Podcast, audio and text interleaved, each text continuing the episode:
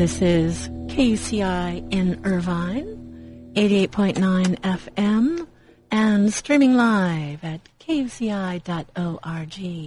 I am Tani Tenuviel, the resident KUCI Middle Earth Elf, Michael Vanin and Suilate.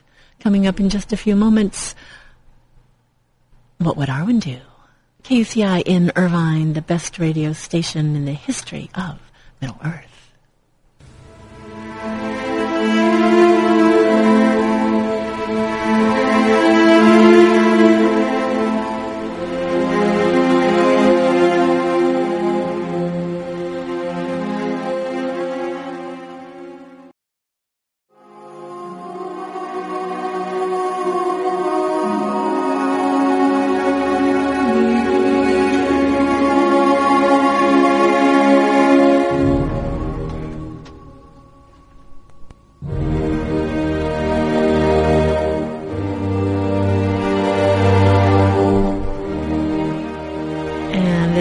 KUCI in Irvine, 88.9 FM, and streaming live on the internet at kuci.org.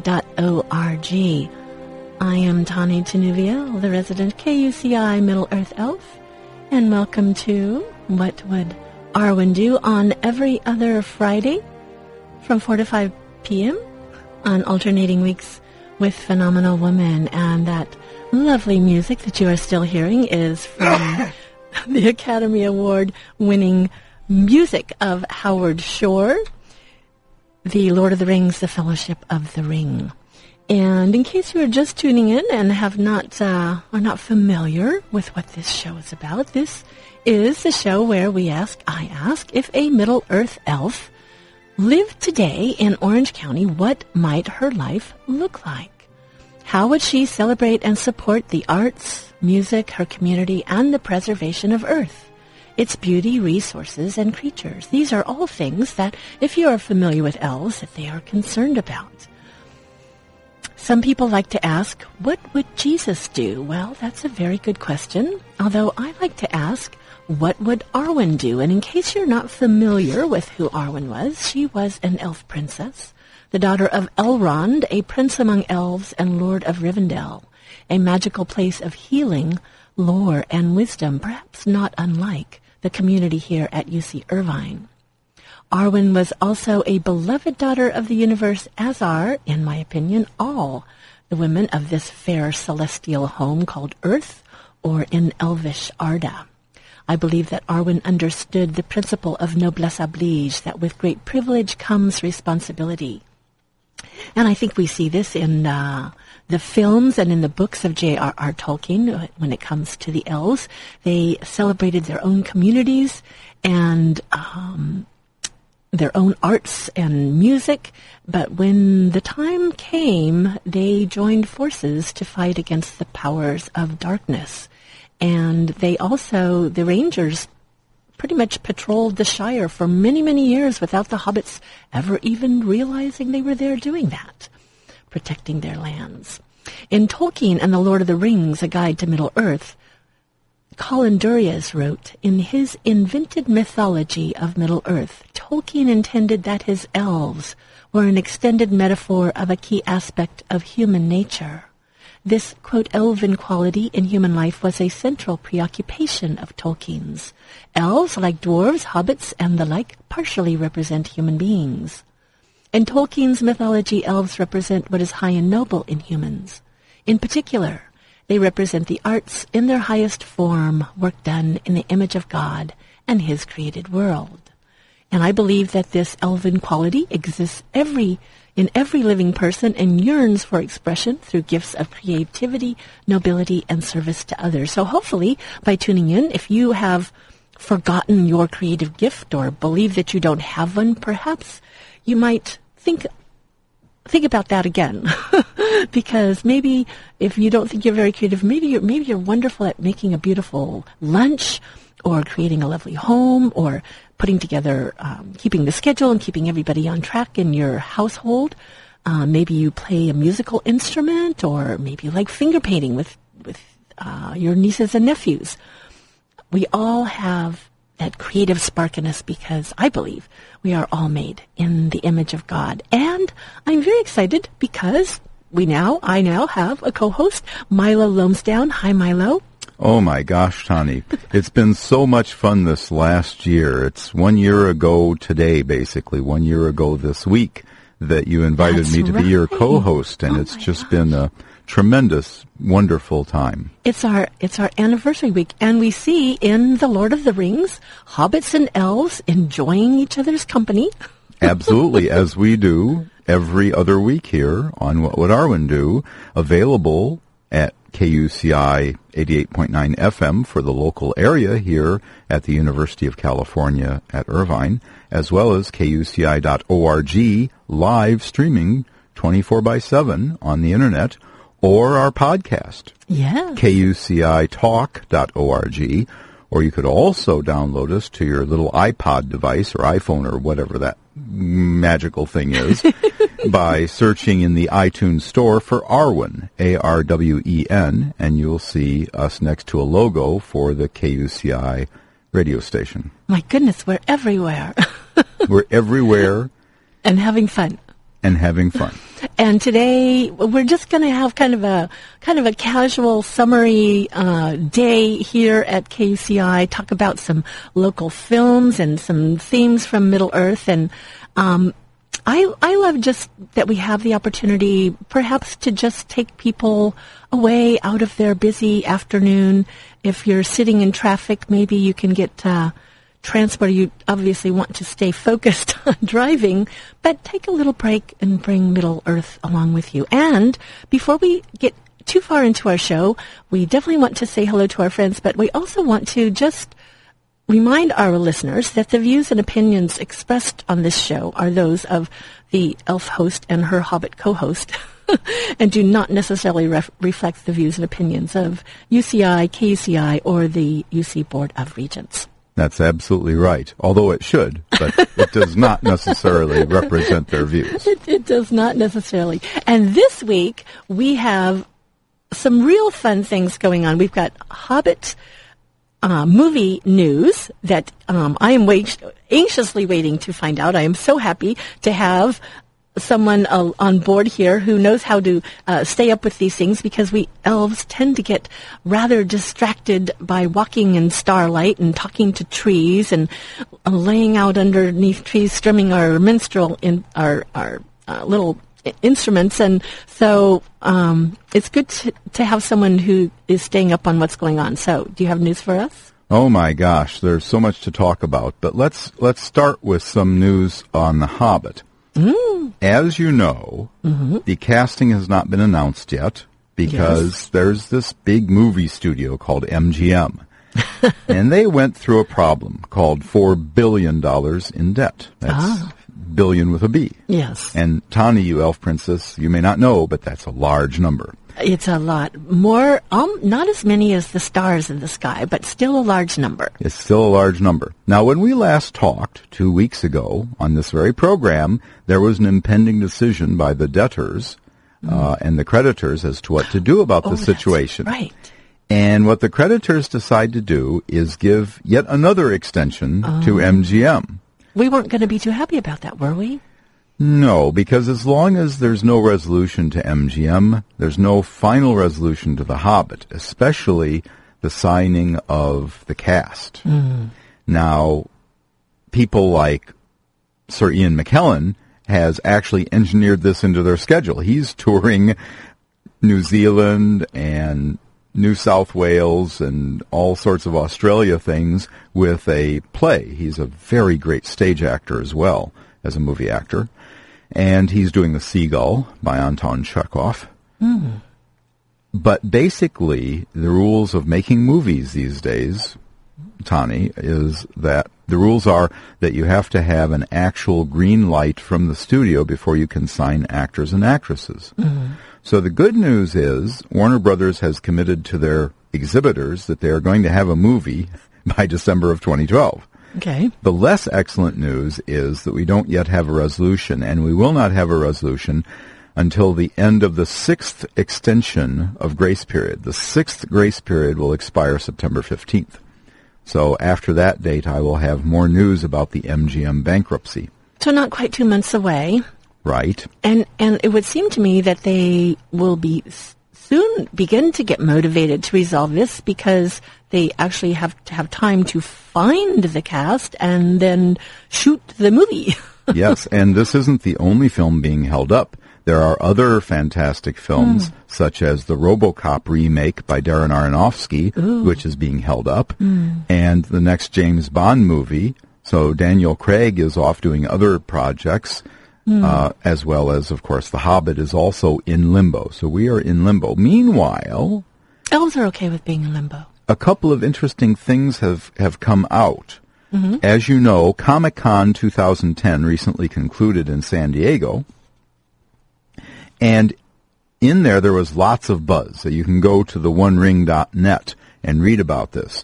But they had an article about Doctor Who being Bilbo Baggins. Well, you know this. We had talked about the hmm. possibility that David Tennant would be Bilbo Baggins. Now that was the guy that plays Doctor Who, Doctor Who in the that series TV series Yes, that started in that series. 2005, right? He's very thin though. Right, and that's a problem. And so oh. here is the latest rumor that's being floated that was swirling around Comic Con this year hmm. was that the original Doctor Who, Sylvester McCoy, hmm. who looks very much, I'm showing the Elf Princess a picture of McCoy, and he looks very much like Ian Holm, who He was our does. original Bilbo. He could look like an uh, yeah. He could pass for a younger uh, Ian Holm. He absolutely can pass as a young Ian Holm. So the historical Doctor Who, who appeared in the British TV series in the late 60s, could be Bilbo Baggins. It's, Wow. it's, it's an amazing possibility. Uh, are there films uh, that you're familiar with of his? Unfortunately not. I mean, basically, he has spent most of his time in, in minor films, nothing I would really want to mention. Both he and David Tennant have received awards for their acting in Doctor Who. They are, they have a completely different interpretation of the role. But I will say this. You think it would be a good choice? I think that Sylvester McAvoy, McCoy, Sylvester McCoy, uh, would be a good choice. Of course, my favorite is James McAvoy, who played the faun in The Lion, the Witch, and the Wardrobe film, and also was a brilliant in the film Wanted with Angelina Jolie. He is just a great actor. He doesn't look much like Ian Holm, but he is a young, vital actor. Uh, one of the difficulties with Sylvester McCoy as he starred in the original Doctor Who series, as he's like 66 years old, which is, admittedly, that's about the age that Bilbo was. However, Hobbit Right. lifetimes and human lifetimes are somewhat different. So Right. that's a challenge. But there were, there were, so that's the main news about, um, the casting. There's another thing to mention, which was that Guillermo del Toro, although he is out, uh, has said that he expects Peter Jackson will direct the Hobbit movies, which Oh. is good news. That's good news. And Peter Jackson was actually in Los Angeles a week and a half ago talking to actors in LA about possible roles Oh, really? in Lord of the in The Hobbit parts 1 and 2. Now, my understanding, and I believe that you have made announcement about this previously, that the script is completed, correct? The script So that means that the cast of characters is is is full, right? Because I, I think there's a isn't there a new and elf character that's not technically in the book? That's right. There's a new elf character. The name escapes me, but there is a new elf character.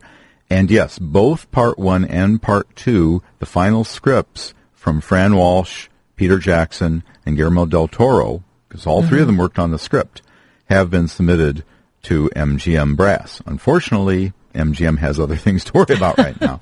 Right. So it's stuck in limbo. But yes, the, But the lucky for script us- is completed. we don't have things to worry about. We just have things to celebrate as we get closer to uh, seeing our another one of our beloved J.R.R. Tolkien stories come to the cinema.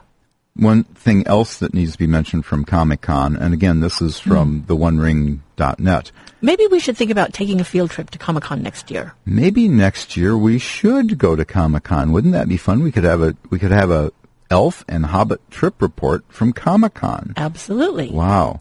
in any case, uh, they point out that Liv Tyler is still taking on genre films and is still beautiful. Of course, Was she not beautiful. fabulous as Arwen? Oh she has gosh. that immortal beauty as an elf.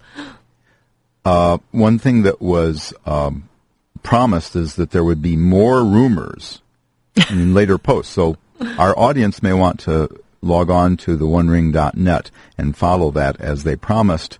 You know, after yesterday, mm-hmm. there would be more and more things coming out. But here's an interesting thing. There were 450 people at the OneRing.net panel at Comic Con. 450 people attended, and 450, that is, all of them were against The Hobbit being in 3D. Oh. They don't want The Hobbit in 3D. Hmm. Now, why do you think that is? I think it's because they've seen too much poor 3D this summer. And what they oh. need to realize is if Peter Jackson does it, and the geniuses at Weta, who, let us remember, won Academy Award for Right. Pandora, right? The wonderful mm-hmm. world created by James Cameron. Right? Uh, I mean, basically, they should not have to worry about 3D. I think that that is probably going to uh, draw a lot more, a lot more folks. Another thing that was rumored is the studio executives feel confident that The Hobbit will be made and actually be delivered by December 2012. And actually, when you think about it, there is enough headway, right? I mean, if they do resolve the thing on September 15th, on September 16th, assuming Peter Jackson agrees to direct, the films could both be greenlit immediately. Filming could begin this winter, which is actually summertime in New Zealand. Right. and Oh, the- yes, that's that's a good point. and and with uh, Weta now having really improved their technology, the special effects actually, you know, ten years makes a big difference in the way special effects is done.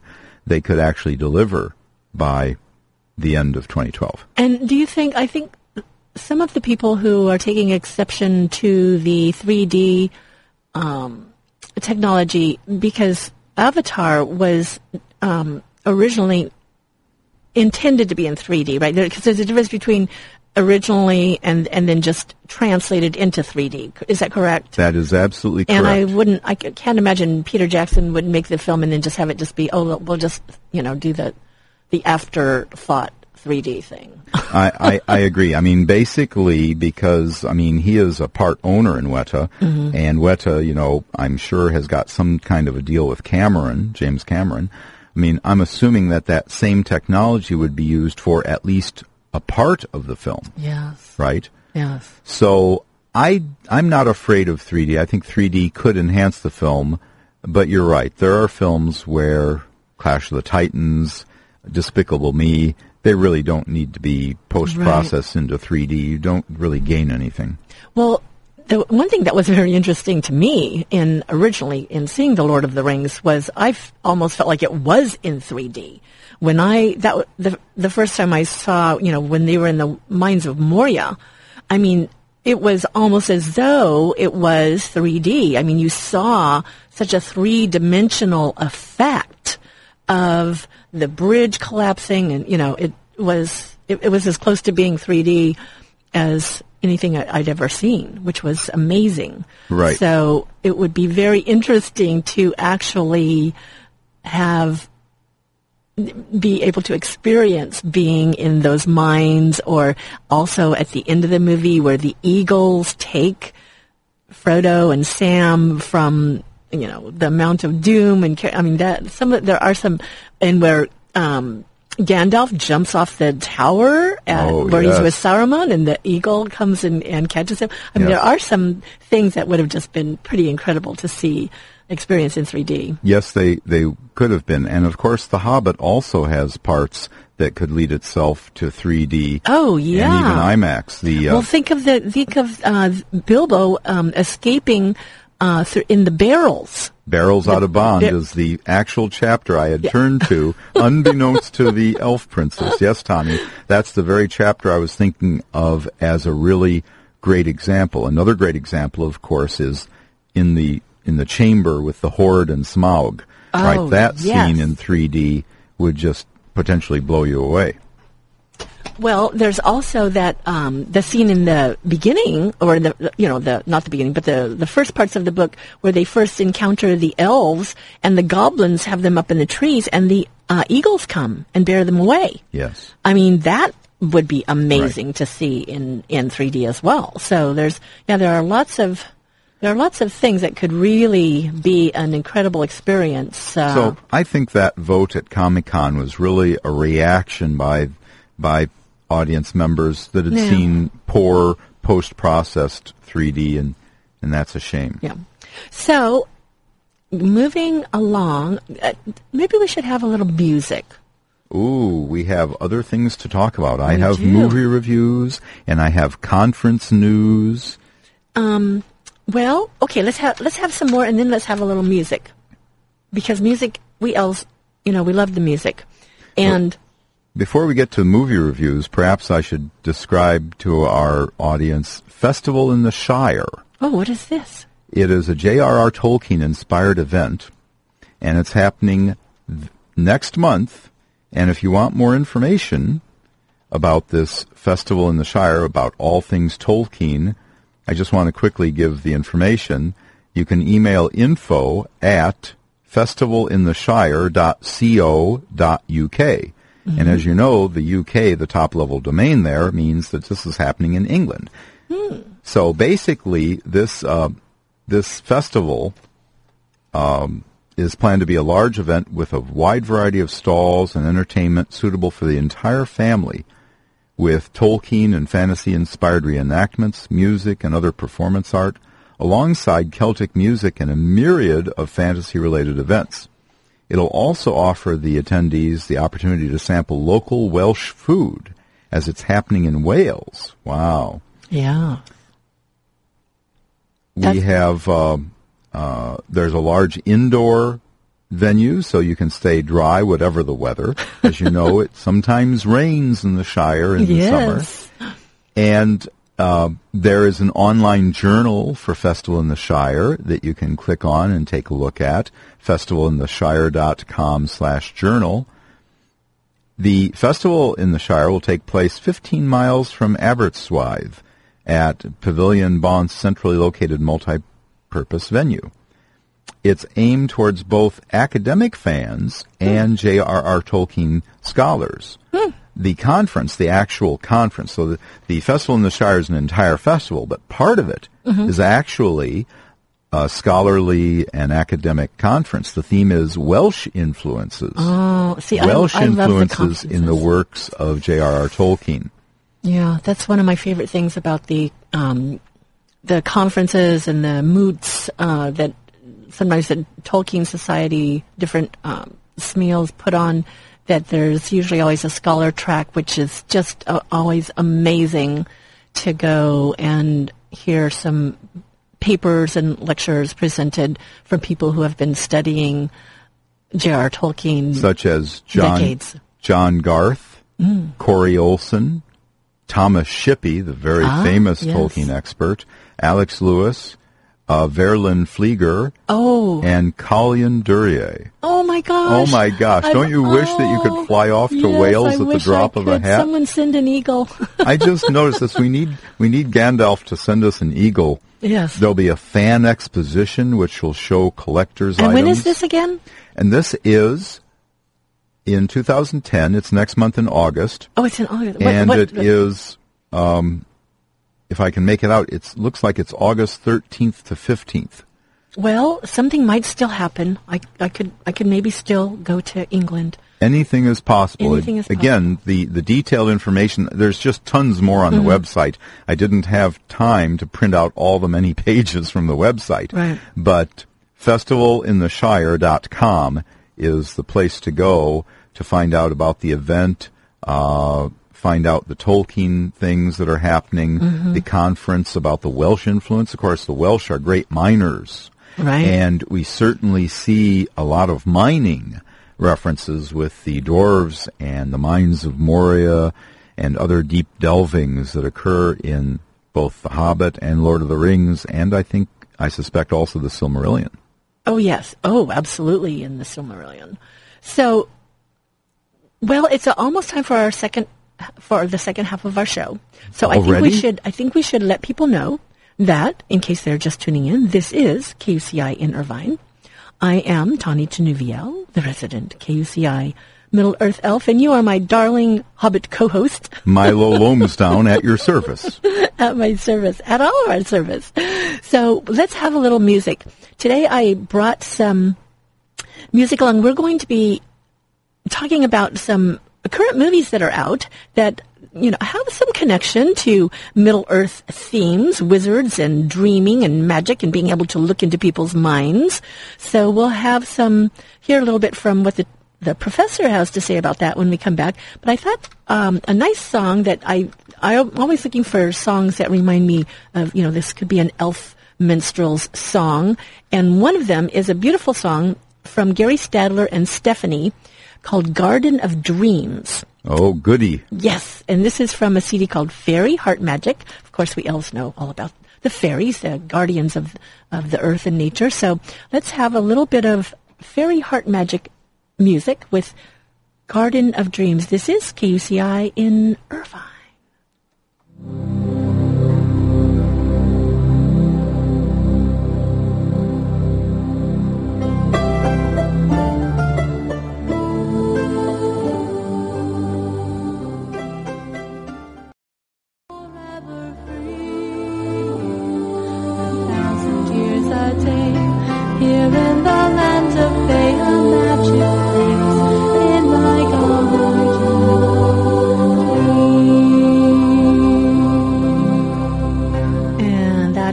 That enchanting voice was. Oh. It- moving the CD cases around here. Stephanie with Gary Stadler and the voice of Stephanie, and that was Garden of Dreams from the CD Fairy Heart Magic, which is a really charming, charming collection of songs. Some people kind of go, you know, think it's kind of a corny title, but really beautiful music, as is its companion uh, CD, which is Fairy Night Songs. And so those are some beautiful, beautiful elvish type of music. Very you think? beautiful music. and for those who are just tuning in, this is KUCI in Irvine, 88.9 FM. This is What Would Arwen Do on every other Tuesday, 4 to 5 p.m. with myself, the elf, and Milo, my Hobbit co-host. and glad to be here with you. Glad to be here. And so today we're just kind of having uh, some little movie reviews and talking about some themes of Middle Earth. And I love when movies come out that, even though, because I mean I've seen the movies lo- lots of times, although I enjoy seeing them each time I see them, um, I always like seeing other movies that inspire. Um, themes from the movies. Like I loved Avatar. It was if, if Pandora to me was just about as close as you could get conceptually in the theater to Elven Home. It's just and the, with the trees and, and them running and the floating mountains and writing the you know their connection with the animals and, and the reverence for the trees and the Yes. importance of trees. Yes. So But today we will talk some about dreams. Today we are going to be talking about dreams and a, with a very popular movie that's out right now. I think it's about top of the charts. Yes. I have not had the opportunity to see it yet. And it is about dreams. Could you get it? What's the name of the film? The name of the film is Inception. And the premise basically of the film? The premise is there's a team of people who have the ability to go into a person's mind while they're dreaming and find out what their innermost secrets are and maybe even plant ideas there. Uh-huh. Well, it's very interesting because we see this theme in The Lord of the Rings and the um, prequel to The Lord of the Rings, the um, the Silmarillion, I guess, and just the concept of, uh, I guess I I don't want to call it really mind reading, but it is that the, it, Tolkien doesn't use that type of terminology, but he does use terminology having to say with being able to look into the minds of others. In fact, uh, we have three passages that we're going to share. I was wondering if you might want to share the passage uh, from the fellowship where the company first encounters Galadriel and Celeborn in Lothlorien. And it starts uh, right about there, Right. where the, the fellowship is, is first encountering her. And of course, we see in the movie where they're first entering Lothlorien and Frodo's walking along, and we hear Galadriel's voice in a sense of him hearing her say, "You bring great evil here, Ringbearer." Right. That night, the company slept upon the ground, much to the satisfaction of the hobbits. The elves spread for them a pavilion among the trees near the fountain, and in it they laid soft couches. Then, speaking words of peace with fair elvish voices, they left them. For a little while the travelers talked of their night before in the tree-tops, and of their day's journey, and of the Lord and the Lady, for they had not yet the heart to look further back. What did you blush for, Sam? said Pippin. You soon broke down. Anyone would have thought you had a guilty conscience. I hope it was nothing worse than a wicked plot to steal one of my blankets. I never thought no such thing, answered Sam, in no mood for jest. If you want to know, I felt as if I hadn't got nothing on, and I didn't like it. She seemed to be looking inside me and asking me what I would do if she gave me the chance of flying back home to the Shire to a nice little hole with with a bit of garden of my own. And what are they talking about, dear elf princess? They're talking about the previous paragraphs, which mm-hmm. I will now read. This is when Galadriel meets the company. The quest stands upon the edge of a knife. Stray but a little and it will fail, to the ruin of all. Yet hope remains while all the company is true. And with that word the Lady Galadriel held them with her eyes, and in silence looked searchingly at each of them in turn. None save Legolas and Aragorn could long endure her glance.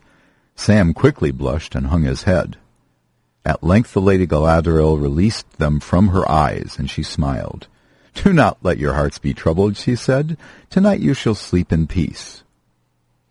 Then they sighed and felt suddenly weary, as those who have been questioned long and deeply, though no words had been spoken openly. And we see in that sort of a waking dream that Galadriel was able to inflict or mm-hmm. bestow upon them to allow them to see actually she needed to find them out. But mm-hmm. more importantly they themselves needed to have faith in themselves. Mm-hmm. And don't you have a similar reading from or a related reading a, a tangential reading from the silmarillion? Indeed. And just a little bit of a background in uh, Galadriel was a Noldorin elf, meaning that she came from Elvenhome back to Middle Earth. And so, and the Noldorin uh, were very well known for having the gift of being able to read, to see into people's minds. And although I can't remember exactly where it is, it's with regards to um, an unguarded mind. So they, they couldn't just read everybody's thoughts, but they, first of all, were very wise, so they probably knew also how to read things like body language. I, I love these shows that are on TV right now, like The Mentalist, and there's uh, some other that you know are really quite um, quite fascinating. And but the elves could look into the minds of others, and, and in particular certain races. And Galadriel was of the Noldorin race, and we have a story of Maeglin, which is in the Silmarillion. There was a Noldorin princess, elf princess, um, who lived in Gondolin with um, her. I don't. Well, we can't go into a lot of the, a lot of this. Right, this is right. Aredhel Ar-Feiniel, the White Lady of the Noldor. She was the daughter of Fingolfin, and she dwelt in Nevrast with Turgon, her brother. And she went with him to the Hidden Kingdom, which Gondolin was the Hidden Kingdom. Well, at, after a while, even an elf can, you know, say, "Well, I really want to be wandering out under the trees and writing." So she asked her brother to be able to take leave of Gondolin, and he granted that to her. In her travels, she got lost. She got separated from her companions, could not find them, and she wanders into Nan Elmeth. Well, Dan, Nan Elmeth is um, a forest, and uh, it, it says here the tallest and darkest in all of Beleriand, and there the sun never came, and there Eol dwelt, who was named the Dark Elf. It says, Of old he was of the kin of Thingol, but he was restless and ill at ease in Doriath. And when the girdle of Melian was set about the forest of Region, where he dwelt, he fled thence to Nan Elmeth. So he lived, he says he lived, he lived there in deep shadow, loving the night and the twilight under the stars, which is a pretty elvish thing. Aredhel wanders into the forest and he sets an enchantment about her because he sees her. He kind of, you know, this, um, just kind of is smitten, you might say. It says of um, Ar- Aredhel Ar-Feiniel as she strayed among the tall trees near the borders of Nan Elmeth, a gleam of white in the dim land. Very fair she seemed to him, and he desired her. And he set his enchantments about her, so that she could not find the ways out, but drew ever nearer to his dwelling in the depths of the wood. There was his smithy, and his dim halls, and such servants as he had, silent and secret as their master. And when Aredhel, weary with wandering, came at last to his doors, he revealed himself, and he welcomed her and led her into his house. And there she remained. For Eol took her to wife, and it was long ere any of her kin heard of her again. It is not said that Aredhel was wholly unwilling, nor that her life in Nan Elmeth was hateful to her for many years. For though at Eol's command she must shun the sunlight, they wandered far together under the stars, or by the light of the sickle moon. Or she might fare alone as she would, save that Eol forbade her to seek the sons of Fëanor, or any others of the Noldor. And Aredhel bore to Eol a son in the shadows of Nan Elmeth, and in her heart she gave him a name in the forbidden tongue of the Noldor, Lómion, that signifies child of the twilight. But his father gave him no name until he was twelve years old. Then he called him Maeglin, which is sharp glance, for he perceived that the eyes of his son were more piercing than his own, and his thought could read the secrets of hearts beyond the mist of words. Wow. So very interesting um, being able to look into the minds. And so this movie, Inception, give us a little background of, of what the the premise is, because it, it has to do with de- dreams, but aren't there things that are just being planted or taken out of the dreams? Or Yes. So basically, there are people that would like to get into other people's minds to find out their innermost secrets. Secrets of new products, secrets of wealth, other secrets they have. And so Leonardo DiCaprio in Inception leads a team of experts in dreaming, including Ellen Page as the architect who constructs whole cities with her mind for the subject dreamer to explore, sort of like mazes. Hmm. And while the subject from whom's from whose mind they want to extract the secret is dreaming with them connected to a machine which is never explained, might as well be a magical spell. Mm-hmm. They lead the subject through this maze and basically force him or her to unlock a an imaginary safe within which is the the deep secret. And oh. then they sell that information to someone. So that's oh, Ooh. the that's the motivation is the selling of information. But this is directed by Christopher Nolan, the guy who directed Memento. Memento hmm. was a great, great film. I don't know if I've saw, seen that. Memento is about 10 years ago, starred Guy Pearce as someone who suffered a tragic loss. And the movie is basically told in reverse. Hmm. And the editing is brilliant. Inception borrows some from Christopher Nolan's recent films. He was the one commissioned to do Batman Begins and The Dark Knight, mm-hmm. which he did so so very very well.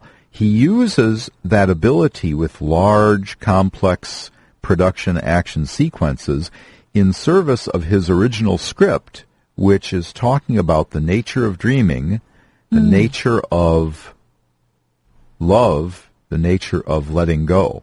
Mm. That is the real subject of the film. Mm. But it's very exciting. Uh, just a few quick credits. Wally Pfister, again, the director of photography, it makes it's a gorgeous movie, two dimensional. You can see it in IMAX, which might do something additional. I saw it uh, flat, but it was plenty good flat. Uh, Wally Pfister, a great photographer. Hans Zimmer, the great composer of things like Lion King, The Last Samurai, Angels and Demons, Kung Fu Panda. Uh, Hans Zimmer does a, just a great score, a very different score for this movie about dreams and dreams within dreams and people interacting in dreams and what that leads to. Um, Lee Smith, the editor, great, does really fabulous work like he did on The Prestige, one of Nolan's other films. Very good. So the cast is just stellar. Ellen Page, who got nominated for Juno, um, Marion Cotillard, who won the Academy Award for playing Edith Piaf. Michael Caine has a bit part. Pete Postlethwaite, the great British actor, has a bit part. Uh, all led by basically Leonardo DiCaprio. But this movie is more about the thought of what it means to be dreaming and the power of dreams. What are the power the power of dreams to either ensnare us or set us free? Well, you know, there's a very interesting um, theory, I guess you would say, about that um, fr- that comes from the Toltec uh, wisdom tradition that we see in the work of, I think, most primarily um, recently in the work of Don Miguel Ruiz in the Four Agreements, uh, the uh, oh, the mastery of love. Anyway, it talks about the dream of the planet and how you know we all kind of are part of this uh, dream of the planet, and that that just plays itself out. And it's it's very interesting because, and, and I think I will definitely have to see this uh, film because it has a lot to do with what you picture in your mind. I mean, anything that has ever been created uh, has first been a thought in someone's mind, Yes. and either either you know conceptually or and then it becomes a an object. I mean, whether you create a bottle opener or uh, an iPad, Or a symphony, or a painting, Right. or a novel like Lord of the Rings. Yes, and it um, so it's very interesting that everything starts out in a sense kind of a kind of like a dream. And sometimes they are daydreams, and sometimes they are sleeping dreams. But they are really, they are really dreams. And this film, Inception, i at the top level, it's about the nature of dreaming, and it's an exciting adventure about you know the. It's almost sort of a science fiction fantasy adventure about the invasion by one group of people into another person's dreams. But at another level, it's about things more meaningful, such as how do you escape from a nightmare? Well, it's interesting too uh, because I will have to see it. Remember, there was a movie. Oh my gosh, it was so many years ago. It was made. It was in black and white, and it was about. Um, it was. I don't even know if it was an Alfred Hitchcock film or something, but it was. They had this this this guy, and it was in this camp, and they were convincing they were convincing him that the war was over. Yes. and they were doing this in order to get secrets from him uh, about the you know where the troops were currently and if they could actually convince him that everything was over and done with then he would get and it was amazing you know just everything that they had brought together in order to convince this person that it was you know so in a sense he was kind of like living in this dream world but it was all you know it was all very real but with props and newspapers dated and and and a cast of lots of people in this hospital. I guess it was like a hospital or something that um so it's interesting because in this case they're stealing them from their dreams, but there are other situations where um, you create a scenario where someone you know divulges something because they think the situation is other than it is. right. So the most famous example in film history of that probably is Manchurian Candidate, where Laurence Harvey is brainwashed by the Koreans, and Angela Lansbury is his mom. A very, very great film, Manchurian Candidate. So that's my capsule review. I think Inception is a very, very great film. Mm-hmm. It brings dreams to life. You actually mm. believe that you're looking into someone's dreams. Wow. And so that's a strong recommendation for anyone that's interested in thought-provoking films that are beautifully made, has some exciting action sequences, but very beautifully made and very, very well acted. Inception is a great, great film. Great music by Hans Zimmer, great pho- photography by Wally Pfister. It's it's definitely a, a good film to see. And again, we have a film. I love films that give us um, an idea of of the possibility of things. You know that things we always look at things. Oh, this is the way things are, but there's the possibility that things are not always exactly the way they appear on the surface. And for people that like to study more, I mean, there are many ways to study. One way now is online, that magical computer thingy, Mm-hmm. right? And Tim Berners-Lee didn't know what he was starting 15 years ago at CERN when he invented the World Wide Web. Now Sir Tim Berners-Lee, by the way. but it's important to point out, uh, we were talking about Wales earlier, but guess what? The University of Cardiff in Wales is offering their very first entirely online courses. Mm. And there's two of them. They start October 2010. Mm-hmm. One is fantasy literature from Victorian fairy tales to modern imaginary worlds, which sounds interesting. But the mm-hmm. second course, there's two courses they're doing for the first time entirely online. Mm-hmm.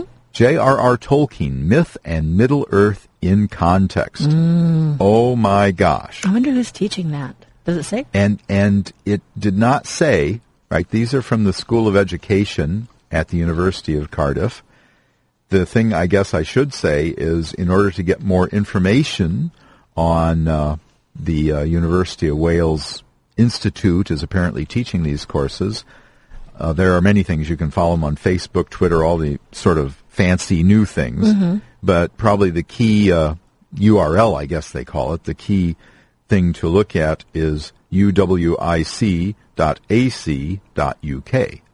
So again, something from Britain, It's really so good. wonderful. And the, what's wonderful about that is that you can study something like this. Uh, Who knows who you might have as study partners, you know, that are also studying through the World Wide Web. So I'm going to definitely have to check that out. That sounds like it'd be a lot of fun. Yes, it, it does. So And we have another movie review, do we not? Because we're, uh, we're just um, hopping right along here. Oh my gosh, time flies when you're having fun. Well, I did want to mention one other film, mm-hmm. which is perhaps not as good as Inception, film qua film in the artistic sense, hmm. but a lot of fun. And I'm showing the elf here a full page ad from the spellbinding summer blockbuster, The Sorcerer's Apprentice, oh. with Nicolas Cage and Jay Baruchel as his young apprentice. And I, I, this caught my eye as something I wanted to see, and then one of my nieces said, "Uncle, Uncle Milo, can you take me to see this?" and I said, "Absolutely, I want to see it myself." And it's from the guy that produced Pirates of the Caribbean, Oh.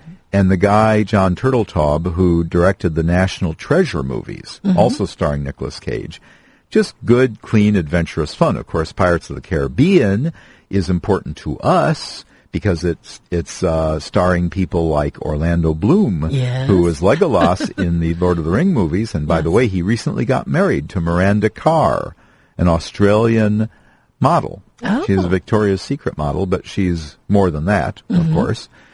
And Orlando Bloom just recently got married a, about a week and a half ago. So congratulations to What, Legolas. And he also got an honorary degree from the University of Kent in Great Britain.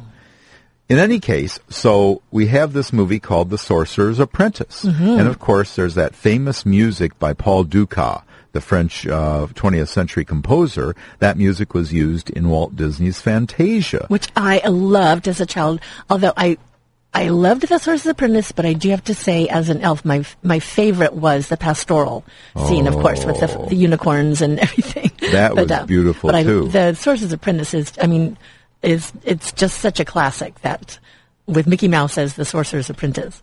So, so this film, this film, The Sorcerer's Apprentice, is is very, very good summer entertainment. I'm not going to say it's a masterpiece or mm-hmm. brilliant film like Inception, but at least it has quality elements, right? It has Bojan Bazelli, who also photographed King of New York, which mm. is a great film from 20 years ago, starring Christopher Walken. It has uh, William uh, Goldenberg as the editor, who cut Seabiscuit and The Insider, a great film with Al Pacino and Russell Crowe. Mm-hmm. So, I mean, basically, with Nicolas Cage, Alfred Molina plays the bad guy. Monica Bellucci is lovely as the love interest, and Alice Krige is fabulous as Morgana. uh, because this is based on Arthurian legend, Right. fundamentally. Oh, The action uh, sequences and the special effects are very, very wonderful. The good thing about this film is twofold. First of all, Nicolas Cage infuses reality into his role as a seven year, 700 year old wizard. Mm. And then he's trying to teach a young man who is going to be the next wizard how to be a wizard.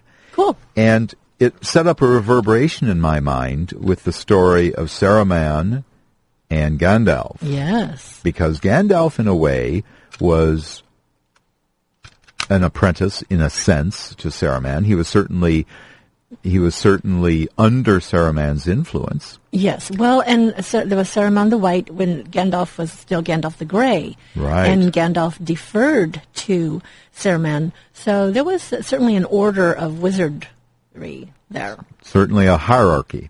And Saruman was at the top of that hierarchy Yes. until he was seduced By the dark side. by Sauron. Yes. And he had one of the seeing gems that he spent too much time staring into. Yes, the Palantir. The Palantir. Ah. And so, again, The Sorcerer's Apprentice, it's, it's a fun film Yeah. and, you know, good for a summer popcorn kind of movie. um, Get it's out of just, the heat. It's just straight fun. It's good to get out of the heat. And Mm-hmm. Nicolas Cage is, is, and Alfred Molina as his nemesis, they're quite good actors that really infuse what could be cardboard characters with three dimensionality. But it's something about wizards. And Mm-hmm. Yes. since we don't have another movie this summer to talk about wizards, so, Right. you know, we have Well, to talk about this one. Yes, and I love these things because it just helps us to expand our imagination. You know, expand our our our experience of life. You know, that things that so we aren't just always caught up with. Uh, just the way things are and the way things appear and, and all of that. We can actually have a sense of expanding the possibilities of what might be so. Exactly right. And imagination. Sometimes people say, well, I'm not very imaginative. Well, there are techniques for expanding your imagination. Mm-hmm. Go see a fantasy movie like Inception or The Sorcerer's Apprentice even. Right. See something that's totally out of the Sparks your ordinary. imagination, yes. Something that can spark your imagination. Or get involved in groups of people that are imaginative Mm-hmm. and as as you get involved with them, you may find out that you also have imagination, as everyone does, as you pointed out, Tommy. Yes. Well, and the thing is, I think for me, uh, what's worked in the past, and it might work for someone, is if I don't believe something, and I just feel like, well, I don't, that's just too bizarre, I don't believe that, is to just practice suspending disbelief for a while. It's like you don't have to say, okay, I'm going to believe this and own it. Just suspend your disbelief so that you're not locked into you know, a negation of something before you've even actually experienced it with an openness. And sometimes just having that suspended disbelief can allow you to let some something a new thing come into your experience, which is always I think a good thing for us. And the way to stay young is to let new things in. Why are right. why are you exclaiming, looking at the clock? oh my Because, my hobbit friend, it is that Time time. has flown. It is time for the blueberry MacGuffins, uh, which I'm very excited that we now What a great literary literature show. Absolutely. But before we listen to the Blueberry MacGuffin show, you have to tell our audience what your email address is. Oh, ask an elf, A S K A N E L F, ask an elf at yahoo.com. We would love to hear from you. If you have any questions about the web addresses we mentioned today or anything else, send an email to Ask an elf at yahoo.com. And you can find us at kuci.org and podcast at kucitalk.org. And you can find us on iTunes if you Google what would Arwen, A-R-W-E-N, do. And that's going to be it. We, we need to say Namárië to all of our elf friends. And thank you to everyone for listening in, if there is anyone listening in. Oh, there there are. We we we know we I know, that there are people that download the podcast and listen to it. I know, and there's some people in the stream recorder, so who knows? They might be listening in from, um, from England. There's oh my gosh, there's more people out there than I thought. Okay, well. Until ne- until two weeks. Well, I will be back next week with Phenomenal Women, but uh, we'll be back in two weeks and perhaps have an interview or some interesting new news or something fun to do. and and something to expand your mind. Absolutely. So, to all of our friends, until next week, let's say, Elin Salalomin Amentielvo, a star shines on the hour of our meeting. And it's been a great year. This past year has been great. Thank Yeah. you, Tani. You're welcome. Happy anniversary. okay, and let's go out with a little bit of Hobbit music uh, from the original movie. This is Concerning Hobbits from Academy Award winning music from Howard Shore, The Fellowship of the Ring, KUCI in Irvine.